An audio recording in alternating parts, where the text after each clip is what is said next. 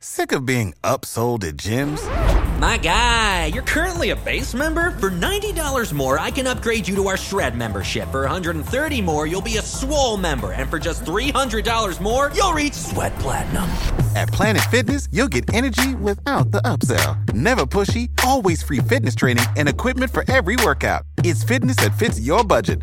Join Planet Fitness for just $1 down and $10 a month. Cancel anytime. Deal ends Friday, May 10th. See Home Club for details.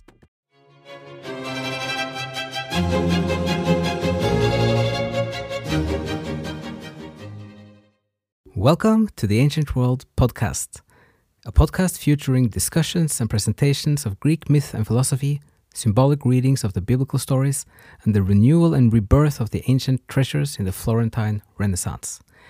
And also, welcome back and Happy New Year, and welcome to the third season of this podcast. We had two seasons last year as the first year of the podcast, and we're going to continue now with the second year. And um, we're going to have a focus for this season, for the next four months, more or less, uh, on the period between like Dante and the Divine Comedy and the ancient Greek and the ancient biblical stories, with the first five, six hundred centuries and the early church founders.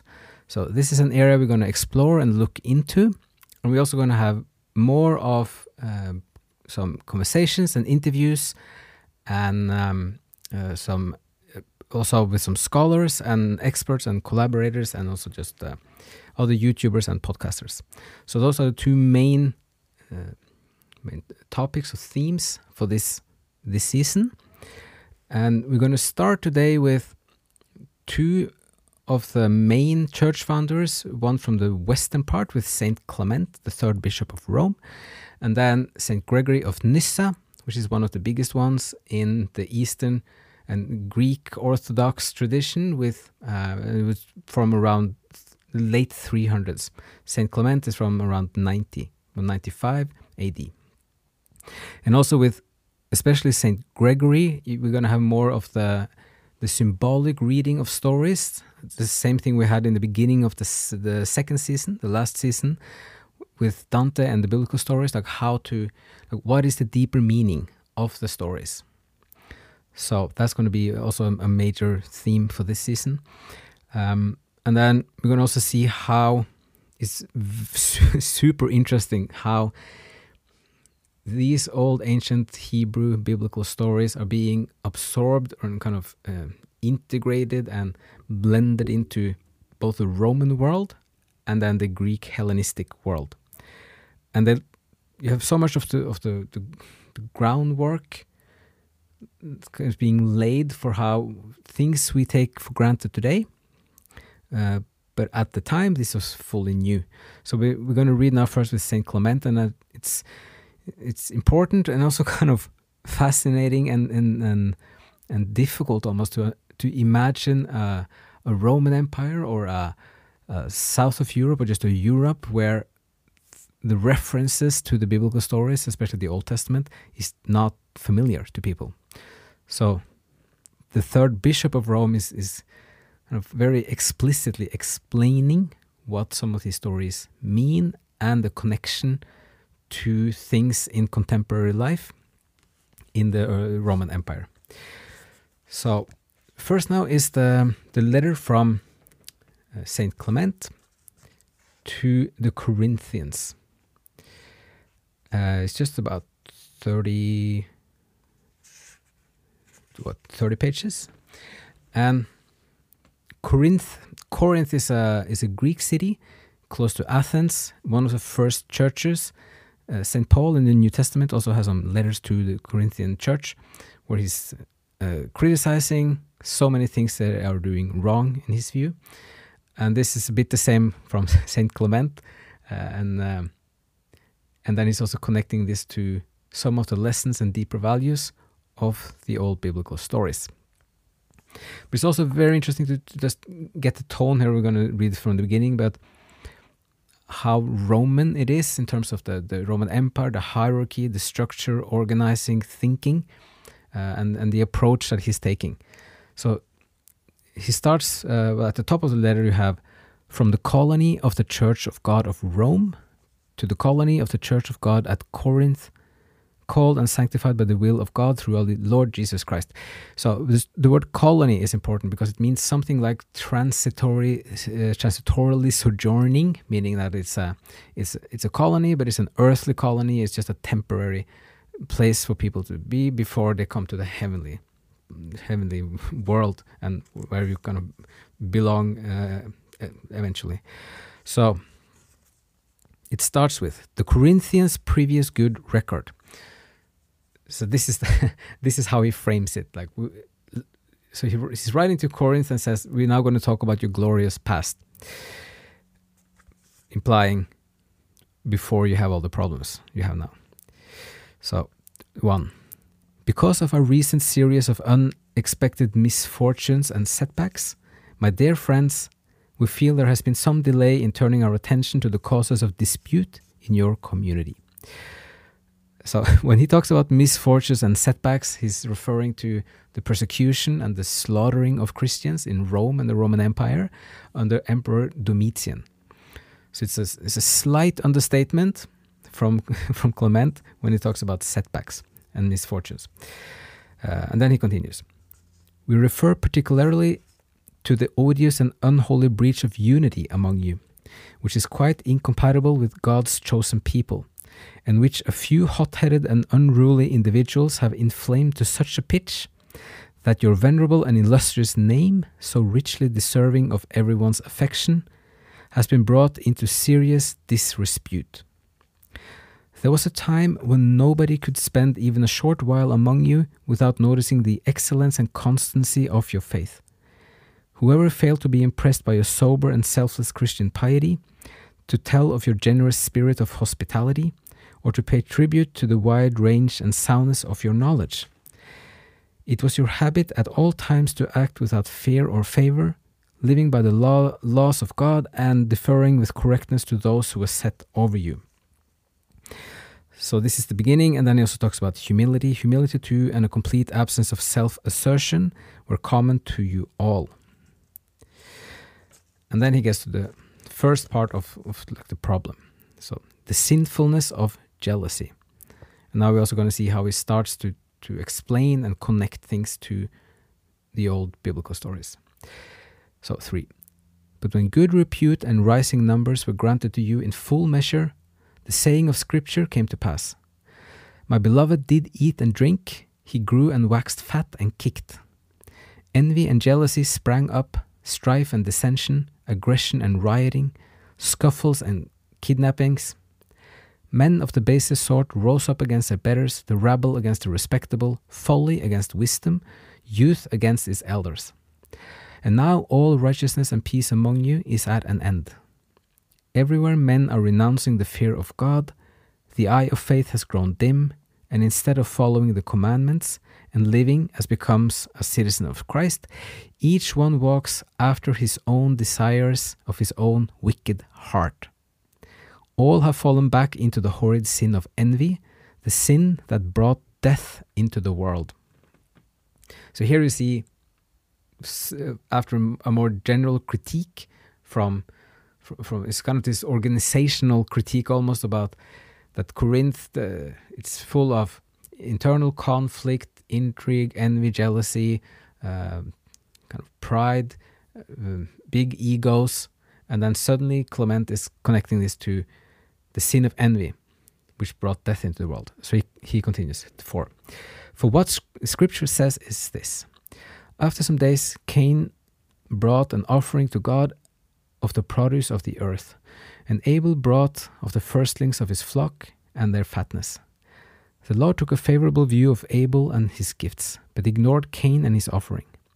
At this, Cain took offense, and his face grew black. Why are you so put out? The Lord asked him. Why so crestfallen? You were right to bring me an offering, but wrong in the decision you made. Was that not a sin? Not another word. He shall turn to you, and you shall have the mastery over him. Cain said to his brother Abel, Let us go out to the open country. And when they were out in the open, Cain fell upon his brother Abel and slew him. So that's the quotation, and then Clement goes on. So you see, my friends, how envy and jealousy brought about the murder of a brother. Also, it was jealousy that made our father Jacob take flight from the presence of his brother Esau. Jealousy again all but hounded Joseph to death and brought him into servitude.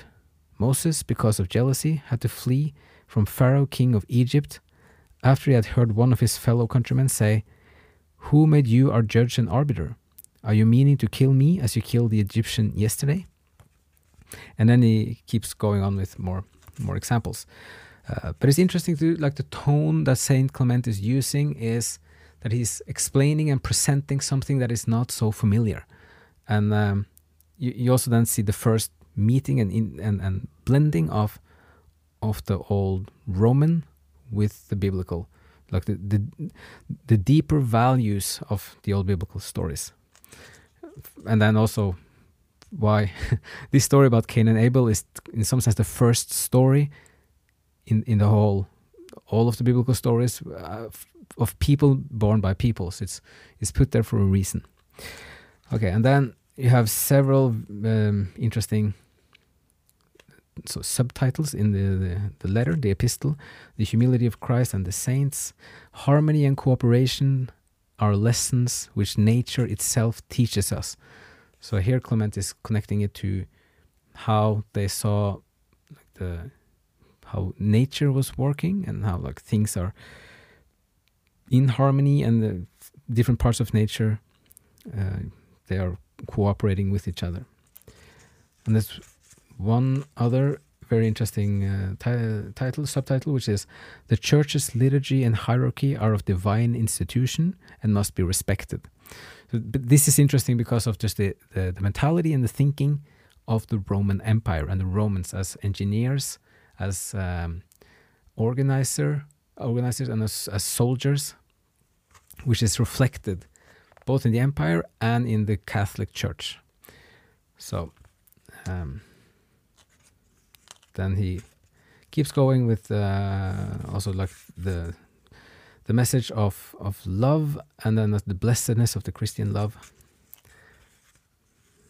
and some more recommendations. So that's all we're to have from Saint Clement. But what, some things to notice is just how straightforward it is. It's easy to read, it's easy to understand, and it's just a kind of a, a someone who's the top of an organization talking to a, a unit like this church in Corinth, and then he's teaching them and he's also then showing us how this was the first steps of of laying the groundwork for for the earliest church founders. Okay, and then the next one, which is important more for the Eastern tradition, Gregory of Nyssa. So, and this was then written in the late 300s. Uh, he's he's very interesting because is sometimes it's like reading a, a, contemporary intellectual who's also interested in the spiritual and symbolic worlds, and then he's um, he's in some sense he's reshaping and almost transforming how you can think about some of these stories, and he's also blending this in. And this was one of his um, his uh, intentions and ambitions was to, to blend this with the Greek Hellenistic cultural world and the philosophy and also the spiritual philosophy of the Greek. And then we're going to see uh, what that sounds like. Uh, it's very easy to read.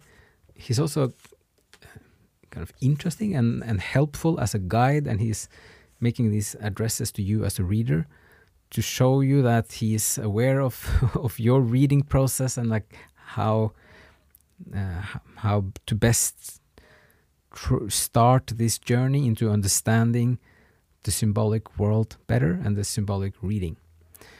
So he starts with the prologue. And well, at horse races, the spectators, intent on victory, shout to their favorites in the contest, even though the horses are eager to run. From the stands, they participate in the race with their eyes, thinking to incite the charioteer to keener effort, at the same time urging the horses on while leaning forward and flailing the air with their outstretched hands instead of with a whip. They do this not because their actions themselves contribute anything to the victory, but in this way, by their good will, they eagerly show in voice and deed their concern for the contestants. I seem to be doing the same thing myself, most valued friend and brother. So already you get the address to the reader, to yourself when you're reading it. While you are competing admirably, admirably in the divine race along the course of virtue, light footedly leaping and straining constantly for the prize of the heavenly calling, I exhort, urge, and encourage you vigorously to increase your speed. I do this not moved to it by some unconsidered impulse, but to humor the delights of a beloved child. So this is this is his way of, of framing uh, the whole book. So this is the the life of Moses, and now he's going to tell us what, or at least one way of understanding and looking at the the life and the the incidents and the kind of the the whole sequence of events in the life of Moses and what they mean, or at least could be interpreted to mean, and and how we can learn and open a whole new world from this. So we have picked out just two two parts of it. First, you have 20 pages of um, uh, he's called this history, with just descriptions of of the life of Moses, and then you have 90 pages of interpretation. So it opens with so we're going to look at Moses' birth, and then the burning bush. So first, the birth. It's called birth and childhood. One. Moses was born at the time Pharaoh issued the decree for male offspring to be destroyed. How shall we, as a matter of choice, imitate this fortuitous birth of Moses? Someone will rightly raise the objection that it does not lie within our power to imitate in our own birth that famous birth. But it is not hard to begin the imitation with this seeming difficulty.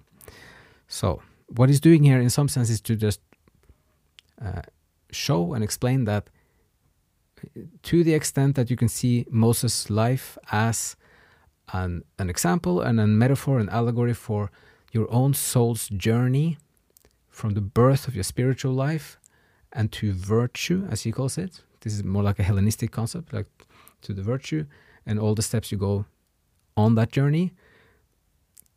To the extent that you want to imitate, it's not meant to imitate in a literal sense in the sense that the story of Moses is not a literal story in this context. So he says, two, everyone knows that anything placed in a world of change never remains the same, but is always passing from one state to another, the alteration always bringing out something better or worse. This is very profound and important with Gregory that he sees life as continuously changing. Uh, there's a continuous birth and renewal and there's an organic, perpetual uh, progression in your life and your spiritual life and the universe. So, uh, the narrative is to be understood according to its real intention. And then he keeps going. It certainly required that what is subject to change be, in a sense, always coming to birth. In mut- in mutable nature, nothing can be observed which is always the same.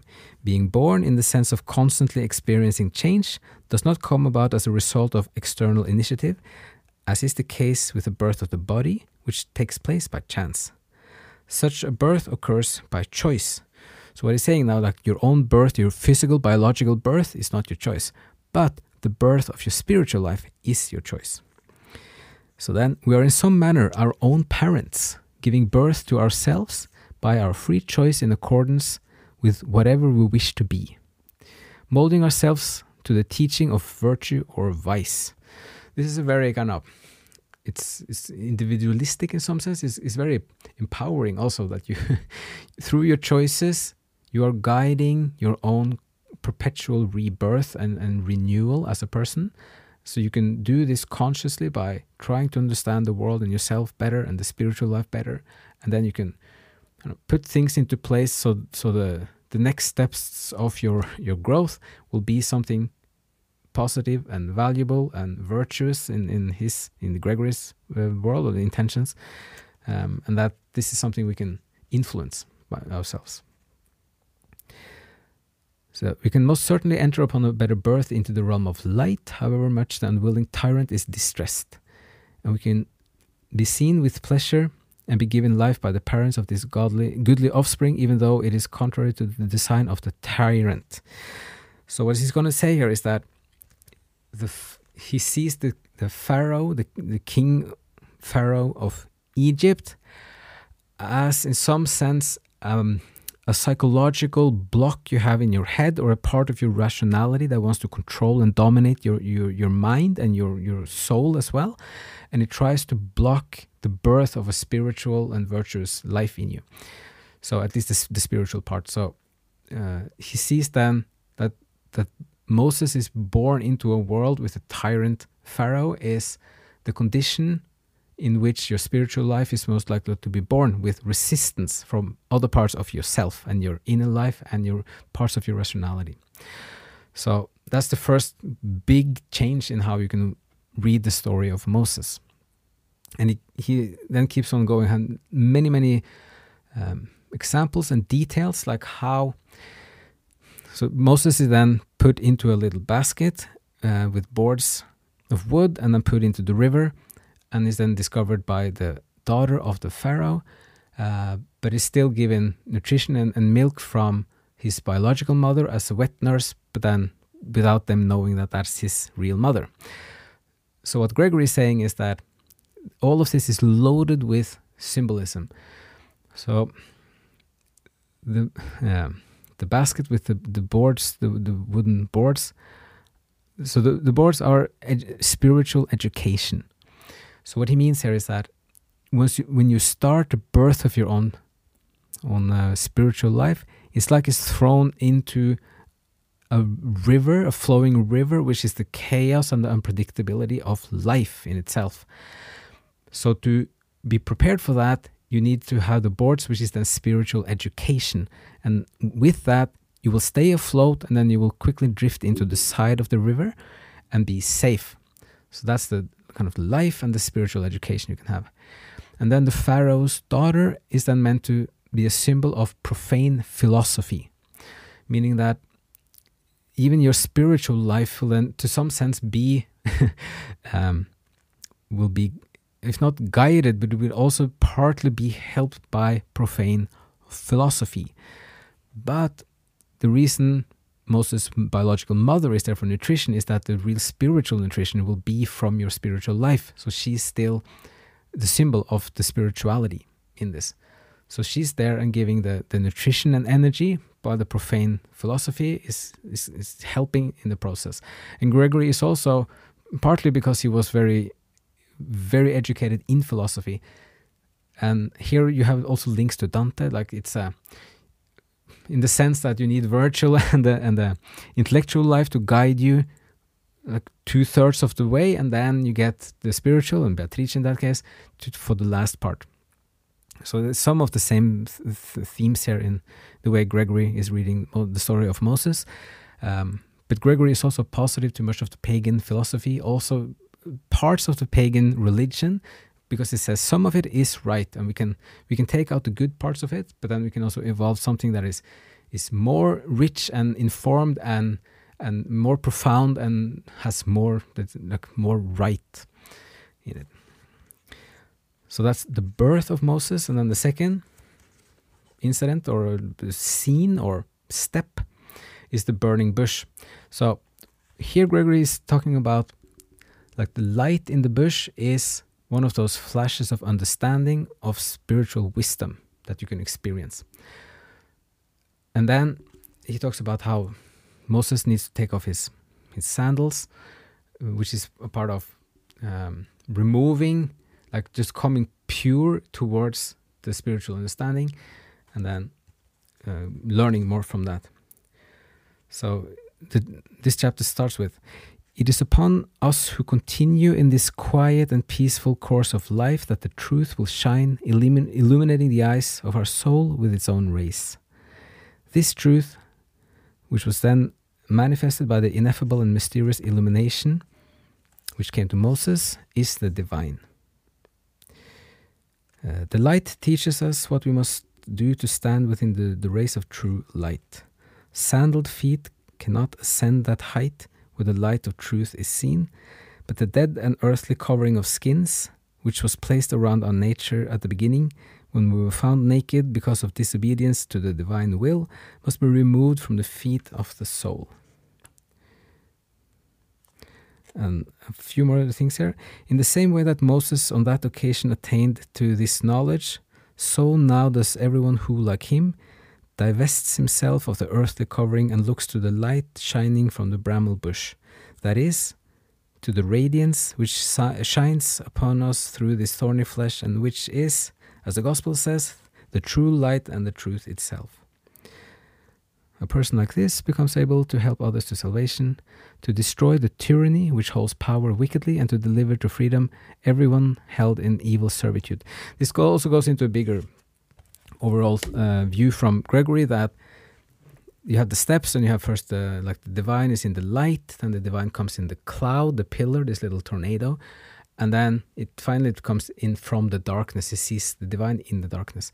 So we will get back to that a little bit later but this was just the first little um, opener and a few examples. And especially gregory is something that when you open the book and start reading and thinking it it uh, you can spend weeks on just um, digesting and re-examining old thoughts and old ways of interpreting things.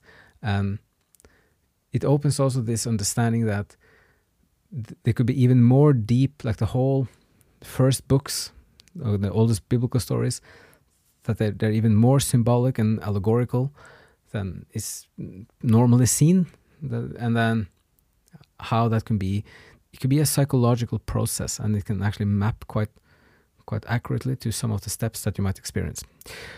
Okay, so we're going to stop it here for this first episode. Uh, hope some of this was interesting, some food for thought, and um, also I hope you had a, a great Christmas, a great uh, New Year's celebration, a great start of the new year and of the new decade, and um, just want to say like a big thank you for for coming back here and. Uh, Thank you so much for listening and see you again soon.